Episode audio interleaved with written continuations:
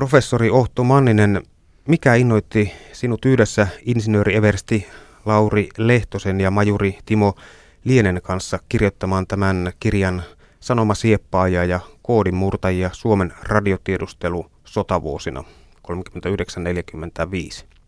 No, siinä on äh, taustalla ihan yksittäinen asia, voidaan sanoa. Yleisradion televisio sai haastateltavakseen hollantilaisen lehtimiehen, joka oli Amerikassa kerännyt materiaalia radiotiedusteluarkistosta sieltä Washingtonin alueelta.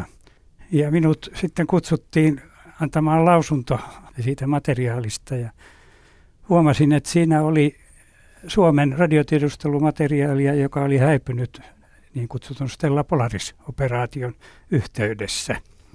Suoraan oli nähtävissä, että tämä on ihan aitoa suomen kielistä materiaalia, mistä alankomaalaistoimittaja ei tietysti tiennyt, mitä siinä oli. Ja sen jälkeen lähdimme sitten Timo Lienen kanssa National Archivesiin ja toimme sieltä semmoisen 50 sentin tai metrin pituisen paperikasan, joka, joka sisälsi sitten Suomen radiotiedustelun kuukausikatsaukset, avausjaoston kuukausikatsaukset kolmelta vuodelta. Ja näin ollen eh, pääsimme sisään siihen materiaaliin. Ja sen jälkeen se on kyllä kiinnostanut nyt ja, ja Lauri Lehtonen, joka on tämän radiotiedusteluperinteen ylläpitäjä, niin on tullut sitten mukaan siihen ja, ja on, on jatkettu.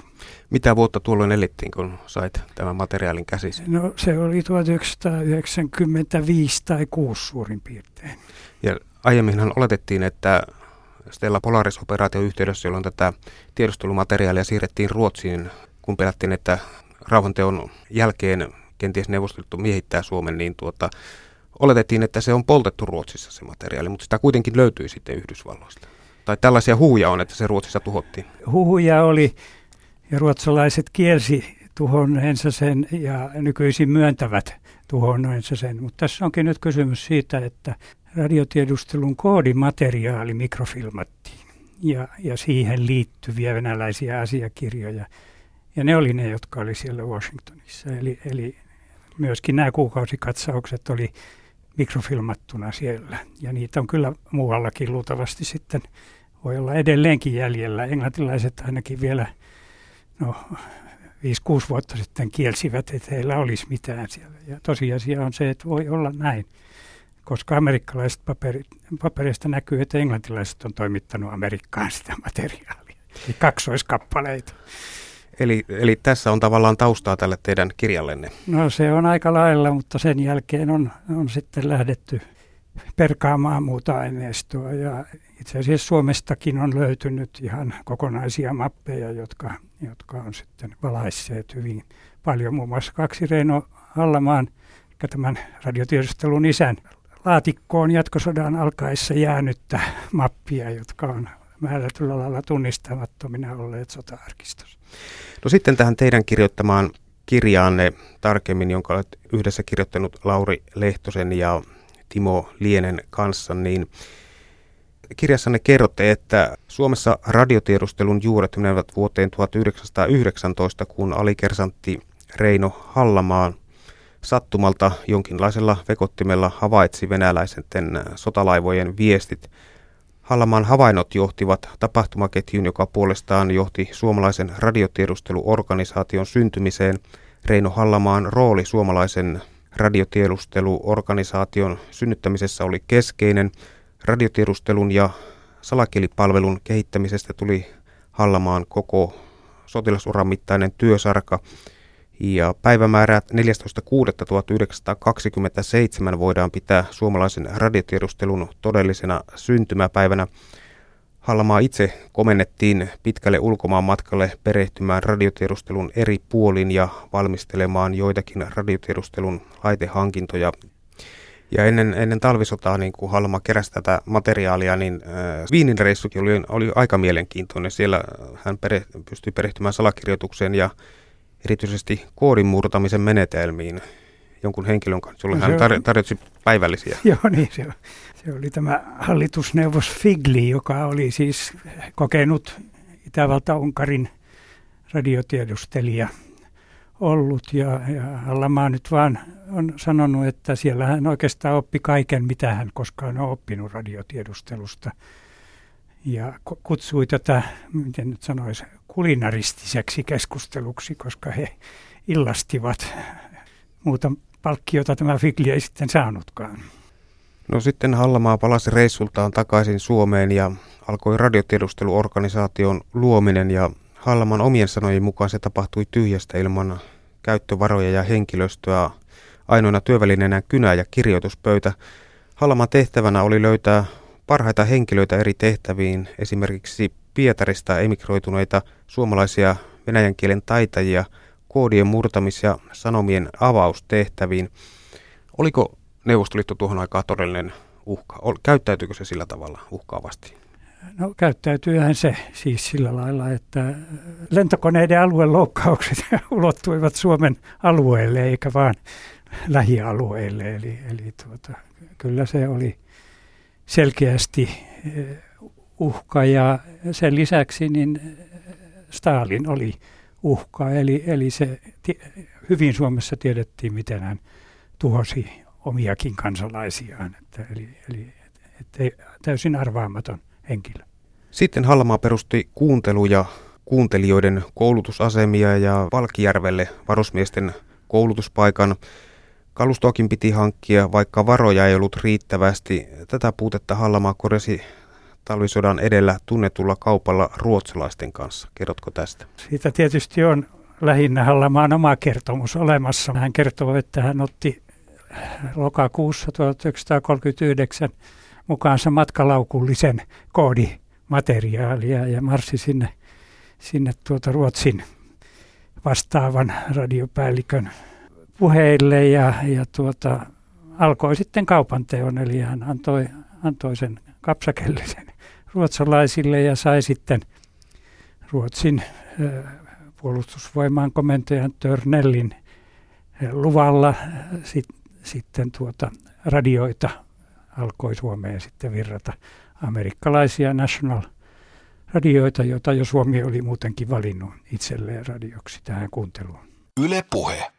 Professori Ohto Manninen, kirjoitatte kirjassanne Sanomasieppajia ja koodin murtajia Suomen radiotiedustelusodassa, että huhtikuussa 1938 pidettiin viestirykmentin sotaharjoitus. Se oli ennen kaikkea tilaisuus, jossa Hallamaan tarkoituksena oli antaa näyte uuden organisaationsa toimintakyvystä.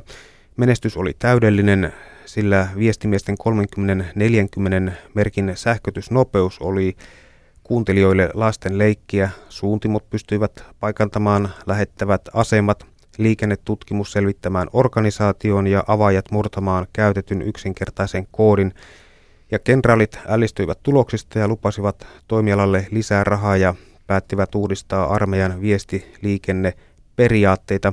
Uudistus oli kuitenkin kesken talvisodan syttyessä. Kuinka paha radiotiedustelun tilanne oli talvisodan syttyessä vuonna 1939? Tilanne oli kuitenkin siinä mielessä hyvä, että oli, pystyttiin jo syksyllä 1939 avaamaan puna-armeijan, siis tämä perus, tämmöinen armeijakunta, divisioona, rykmentti, koodi jo, ja sen, se alkoi sitten oikeastaan nyt voisi hyvin sujuvasti jo viikon kuluttua talvisodan alettua, niin melkein päivittäin sitten pystyttiin ratkaisemaan nämä sanomat, joka osoitti, missä vihollisyökkäys kulkee. Eli Hallamaan porukka oli kuitenkin nykytermeen sanottuna aika hyvässä tikissä. No niin, että juuri näitä tärkeissä asioissa, joita, joita oli sitten myöskin siis meripuolen tiedustelu pyrki, pystyi seuraamaan laiva, laivojen liikkeitä ja meriilmavoimien liikkeitä. Ongelma vaan oli se, että sitten kun sota oli tulossa, niin eh, näistä sanomista ei tavallaan näkynyt se, että sota on tulossa. Tiedettiin, mitä liikettä tapahtuu, mutta, mutta kun on rauhan aika, niin, niin esimerkiksi maavoimat saa, saa tuota käskynsä kuriirilla tai sitten pintapuhelimella tai tämän tyyppisillä asioilla. Eli, eli siitä sodan syttymisestä ei, ei radiotiedustelun avulla tiedetty etukäteen. Mikä merkitys Suomelle oli sillä, että, että talvisodassa samat koodit olivat neuvostojoukkojen käytössä koko Suomen vastaisen rintaman leveydeltä? Nimenomaan se yksi koodi, joka, joka oli käytössä. Eli siellä oli, oli tämä niin sanottu OKK 5, ja sitten oli keskustelutaulukko, joka on semmoinen melko yksinkertainen ruutu, 10 kertaa 10 suurin piirtein. Ja sitten paikantamistaulukko. Ja näistä voidaan sanoa, että kaikkia suomalaiset sitten pystyivät niin puna-armeijan koodeja seuraamaan. Ja, ja laivastopuolella oli jo pystytty sitten ennen sotaa seuraamaan. Eli sanotaan niin, että näitä on näin vähän näitä koodeja, jotka sitten pystyttiin kuitenkin lukemaan. Kirjoitatte kirjassanne, että onnekasta kuitenkin oli, että Hallamaa sai hankittua juuri ja juuri riittävästi näitä vastaanottimia sekä muuta kalustoa juuri ennen talvisotaa. Ilman näitä kahta asiaa radiotiedustelun tehokkuus ei olisi ollut sellainen kuin se talvisodassa oli. Siepattujen sanomien määrää pidettiin merkittävänä ja niiden avulla annettujen tietojen merkitystä sotatoimien johtamiselle erittäin tärkeänä. Hallamaan arvio talvisodan päätyttyä oli, että vastustajien radioliikenteestä oli pystytty sieppaamaan kuitenkin vain korkeintaan 30 prosenttia, eli lisäresurssien tarve oli ilmeinen. Saatiinko näitä lisäresursseja sitten, sitten talvisodan jälkeen? Kyllä niitä ilmeisesti saatiin niin paljon kuin pystyttiin käyttämään. Sitähän ei ei kyllä tiedetty julkisuudessa, miten paljon radiotiedustelu oli saavuttanut, koska sitähän ei saanut ilmoittaa. Eli, eli kaikki, kaikki salattiin tämä radiotiedustelun ja näin ollen erilaiset kirjat, Su- Siilasvuon, Suomussalmen taistelut ja, ja nämä, niin niissä ei annettu mitään tietoa siitä, että radiotiedustelu oli ollut mukana.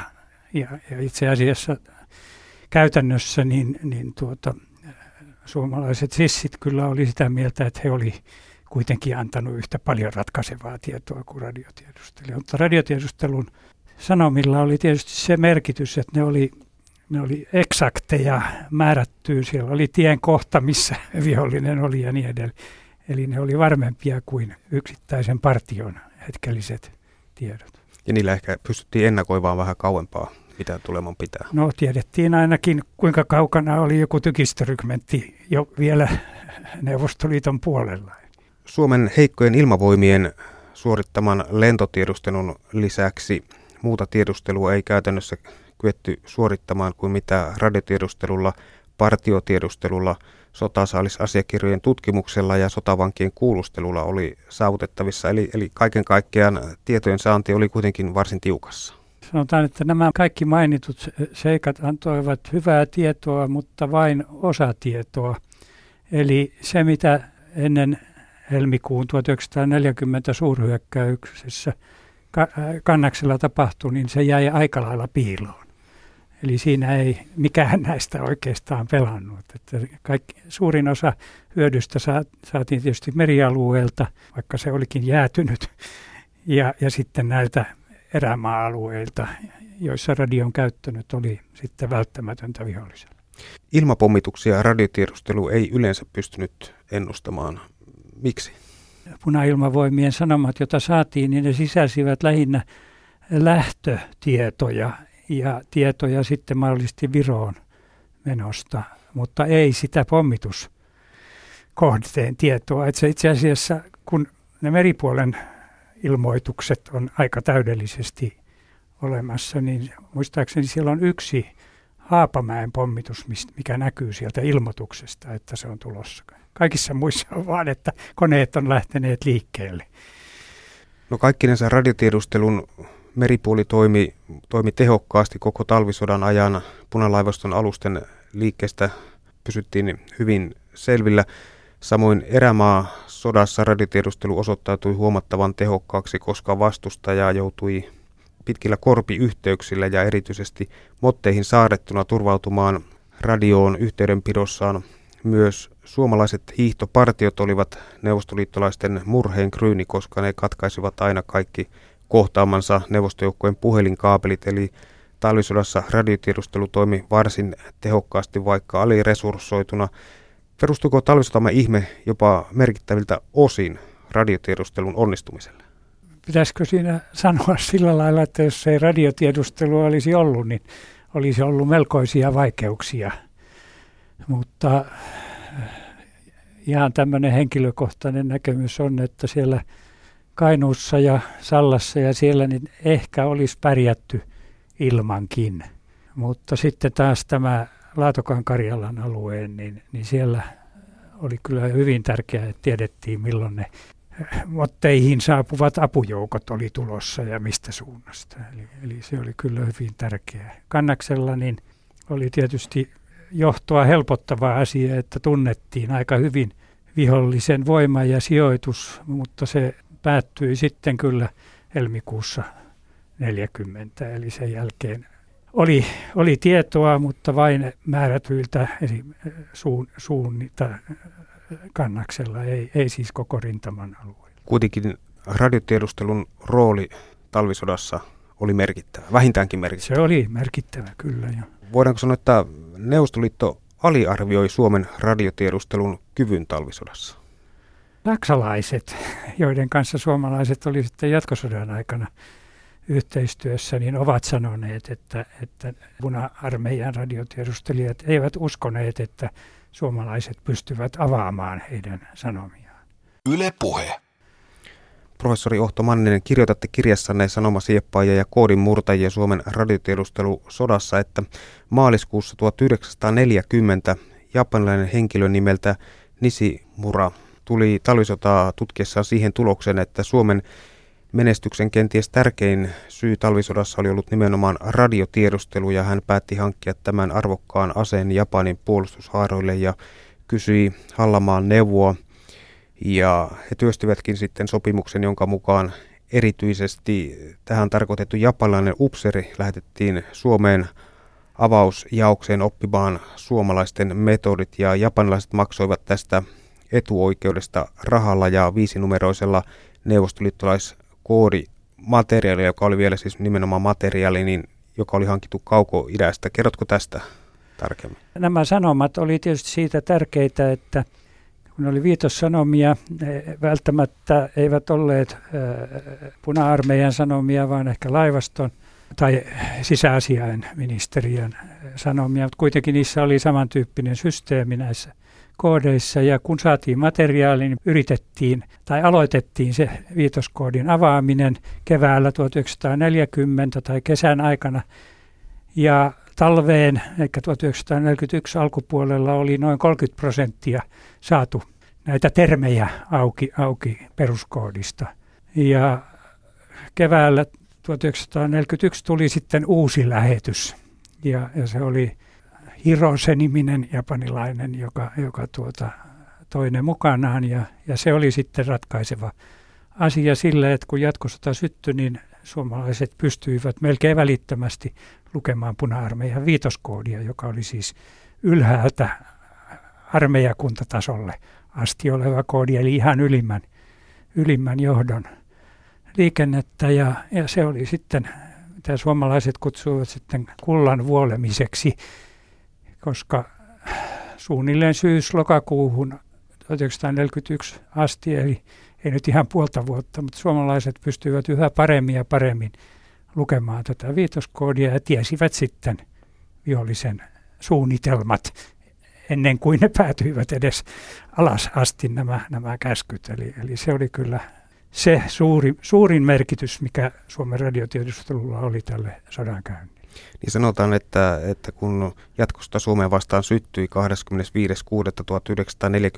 25.6.1941, niin radiotiedustelun tuloksena ulkoministeriöön voitiin ilmoittaa jo ennakkoon, että punalaivaston sukellusveneille oli aamuyöllä lähetetty sanoma sota Suomea vastaan alkanut. No olihan tämä tietysti niin, sanotaan niin, että se ei ollut mikään yllätys niille, jotka nyt kuulivat tästä asiasta. Eihän sitä informoitu laajemmin sieltä ulkoministeriöstä, mutta semmoinen sanoma ulkoministeriöön tuli. Voi sanoa, että se ei ehtinyt vaikuttaa kovin paljon sitten, kun puna-ilmavoimat hyökkäsivät sitten päivän aikana Suomeen ja etupäässä kaupunkialueille. Eli, eli se kyllä ei, ei pystytty estämään sitä tai torjumaan niitä tuhoja, mitä aiheutui, mutta punailmavoimat kärsivät kyllä raskaat vahingot siinä hyökkäyksessä. Kesällä ja syksyllä 1941 tiedettiin sukellusvedenen lähtö ja reitti jo etukäteen ja erästä sanomasta ilmeni, että neuvostoliittolaiset epäilivät joukoissaan olevan vakoilijan, koska sukellusveneitä vastaan hyökättiin aina, kun ne lähtivät Paldiskin rannikkoväylän kautta Itämerelle. Itse asiassa tämä tilanne jatkui ihan vuoden 1942 syksyyn asti, jolloin viimeiset neuvostosukellusveneet pääsivät Itämerelle asti. Eli siinä oli se asia, että nämä ilmoittivat määrätyt asiat, säännölliset asiat, kun ne lähtivät tai määrätyssä kohtaa, kun ne olivat päässeet läpi, niin sanoakseni. Ja se oli aina samantyyppinen se sanoma ja se oli erittäin helppo sen takia avata, vaikka ei olisikaan ehkä ihan koko koodia ollut selvillä. Näin ollen ne olivat aika pulassa nämä sukellusveneet. Suomen radiotiedustelulla oli toisen maailmansodan aikana yhteistyötä Englannin, Saksan, Ruotsin, Viron, Latvian, Unkarin ja Japanin tiedusteluelimien kanssa ainakin. Ja tuota, yhteistyö kohdistui ensisijassa Neuvostoliittoon ja diplomatian asioissa myös Yhdysvaltojen koodeihin. Kuinka suuri merkitys sodan kannalta tällä radiotiedustelun tietojen vaihtoyhteistyöllä oli? Varmasti oli tämä Saksan kanssa ollut yhteistyö kyllä merkittävää, ei niin, että se olisi, voidaan sanoa, että Saksa sai melkein ainakin yhtä paljon apua Suomelta nimenomaan meri, merikoodien osalta kuin Suomi Saksalta. Englanti oli enemmän vastaanottava tämän niin kuin sanomamateriaalin osalta. Sieltä saatiin kalustoa kyllä sitten. Ruotsin osalta oli, oli ongelma se, että he salaa saksalaisilta saivat käyttöönsä saksalaisten kaapelin, joka johti tuota Pohjois-Norjaan ja, ja Pohjois-Suomeen ja pystyivät kuuntelemaan sieltä niin kuin kaapelista tätä liikennettä. Ja heidän Ruotsin radiotiedustelun pääresurssit meni niiden sanomien selvittämiseen. Ja näin ollen Suomi tavallaan sotilassanomien osalta syötti taas ruotsalaisille. Eli, eli sieltä ei paljon siinä suhteessa saatu apua. Unkari oli lähinnä viitoskoodien sanomien toimittaja. Siitä nyt sitten ei lopulta tullut paljon apua, koska ne muuttui niin vaikeiksi, että siis vaikka kuinka monta tuhatta olisi saatu näitä sanomia, niin ne ei yleensä sitten selvinnyt niin nopeasti ainakaan kuin oli, oli tarkoitus. Ja Baltian maathan jäi heti miehitettyinä jo, jo, jo sitten pois. Muutama virolainen merkittävä radiotiedustelija oli kyllä Suomen, Suomea auttamassa.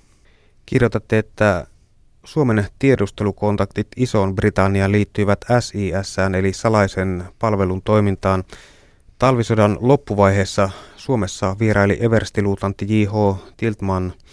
Enimmän ajan hän oli Hallamaan seurassa ja Tiltman sai Suomesta muun muassa otteen puna-armeijan signaalihallinnon julkaisusta, neuvostoarmeijan radioasema luettelon, Itämeren laivaston nelinumeroisen dekoodaus-taulukon liikenteen kutsumerkkien muuntamiseksi ja laivojen radiokutsut sekä dokumentteja ja siepattua materiaalia. Hallamaa puolestaan pyysi materiaaliapuna kolmea AD-suuntimoa 50 vastaanotinta sanomien sieppausta varten sekä kuutta suuritehoista lähetintä yhteydenpitoon radiotiedustelun osien välillä. Tiltman on myöhemmin tunnustanut, ettei hänellä ollut valtuuksia luvata suomalaisille mitään.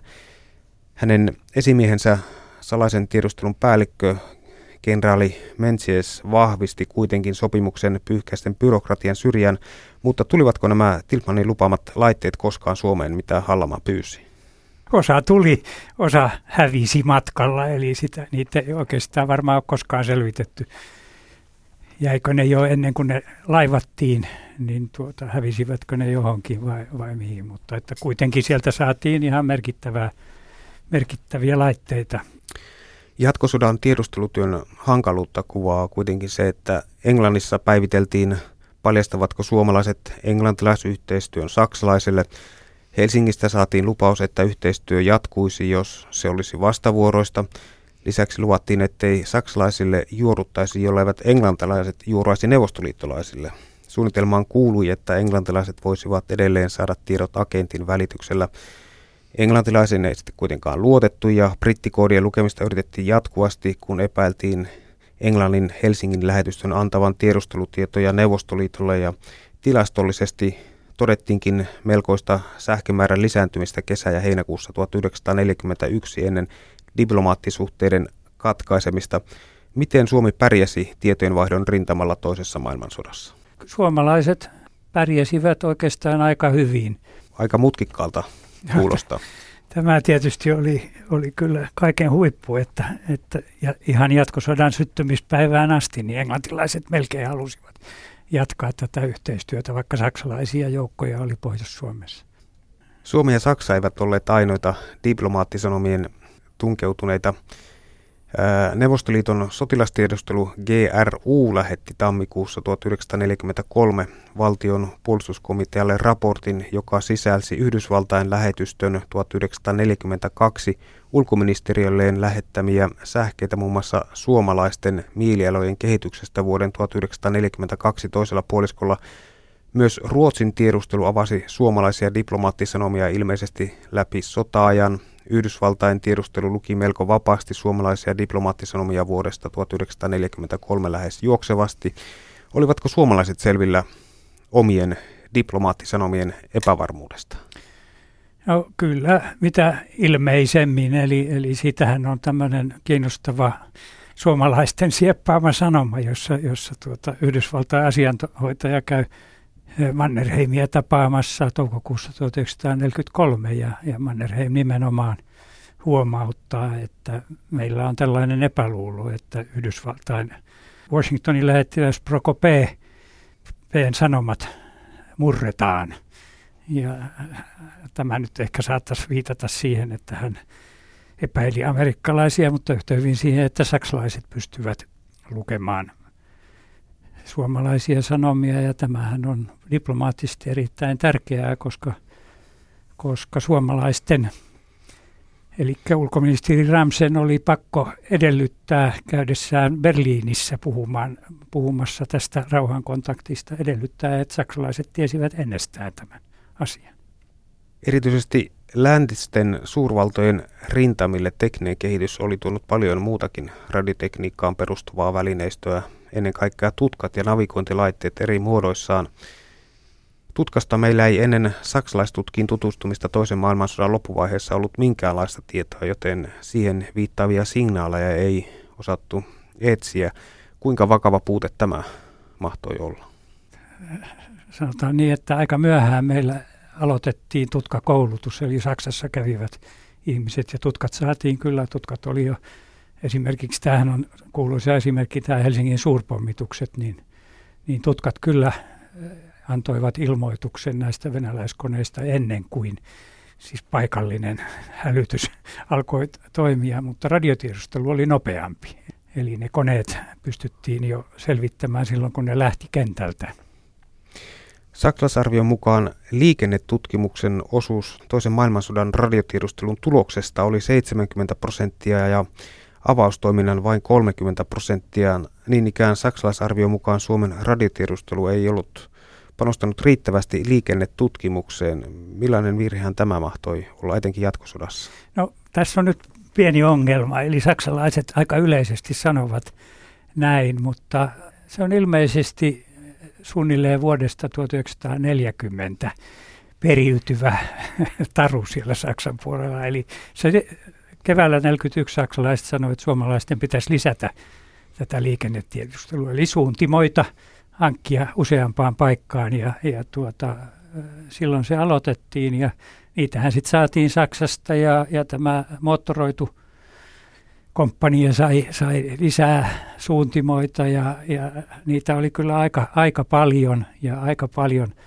niistä hyödyttiin ja nimenomaan siinä vaiheessa, kun tämä viitos, viitoskoodi menetettiin, siis sen lukukyky menetettiin ja neloskoodia venäläiset ei sitten pahemmin käyttäneet enää, niin, niin se oli tämä suuntiminen, jolla pystyttiin näkemään milloin joku esikunta siirtyi. Eli pystyttiin koko ajan pysymään sen radioliikenteessä kiinni, mutta ei pystytty selvittämään niitä sanomia. Eli kyllä sillä oli hyvin suuri merkitys.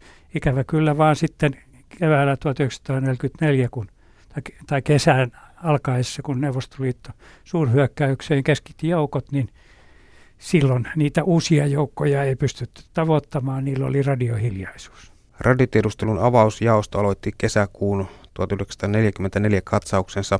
Neuvostoliittolaiset aloittivat suurhyökkäyksensä Suomen rintamalla ensin 9.6. Karjalan kannaksella, sitten 17.6. Itä-Karjalassa. Oli koittanut hetki, jolloin suomalaisen radiotiedustelun tuli näyttää, mihin se kykenee.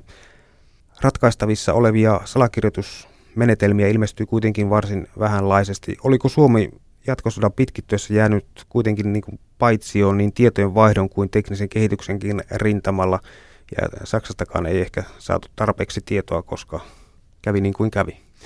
No ensinnäkin saksalaisilta saatiin tietoa juuri tästä suurhyökkäyksen asiasta, koska siellä pystyttiin seuraamaan niiden Suomeen tulevien joukkojen lähtö. Eli, eli, eli, eli sitä, mutta kun ne ei kovin aikaisin lähteneet, niin se ei ehtinyt paljon vaikuttaa asioihin. Joka tapauksessa oli, löytyi sitten semmoiset koodit, joista oli todella hyötyä ja, ja se oli panssarijoukkojen käyttämä koodi sekä Karjalan kannaksen osalta että, että Aunuksen suunnan osalta. Niissä oli eri koodit, mutta molemmat oli tämmöisiä 4 kautta 3 vai oliko 3 kautta 2 koodia. Joka tapauksessa se oli, se oli siis periaatteessa kolmos koodi, joka tuota, jota pystyttiin sitten lukemaan ja sieltä nähtiin panssarijoukkojen suuntautuminen ja, ja mikä, mitkä niiden tappiot oli ja milloin niitä siirreltiin. Eli se oli kyllä sitten sodan loppuvaiheessa tärkeä asia, kunnes se hyökkäys sitten keskeytyi. Toinen asia oli sitten se, että neuvostojoukot käyttivät kuitenkin aika paljon radiopuhelimia sen sodan loppuvaiheessa ja siihen vasta sitten – koulutettiin kuuntelijoita. Oli, oli kyllä ollut aikaisemminkin, mutta kesällä 44 ryhdyttiin järjestelmäisesti rintamajoukoille alistamaan tämän tyyppisiä kuuntelijoita. Se nyt sitten taas, kun oltiin jo melkein elokuussa silloin, kun se alkoi toimia, niin, niin siitä ei ollut suurtakaan hyötyä. Mitenhän tälle tiedusteluaineistolle professori Ohto Mannen sitten kaiken kaikkiaan on käynyt? Osa siitä lö- löytyi siis sieltä Washingtonista, mutta ja ruotsalaiset sitten polttivat oman osansa. Kyllä, tämä käytännössä näin on, että, että tuota, kun ne ruotsalaiset oli menneet eduskunnalleen ilmoittamaan 1945, että he ovat polttaneet tämän materiaalin, niin vähitellen alkoi tulla kiusalliseksi, niin että niitä olisi löytynyt sitten jostain muutama vuosikymmen myöhemmin. Eli, eli siellä ne sitten saivat käskyn polttaa. No miten Reino Hallamalle mahtoi käydä? Mikä oli hänen kohtalonsa sitten? Siinä diplomaattiteitä Moskova pyrki saamaan Paasosen ja Hallamaan luovutetuiksi.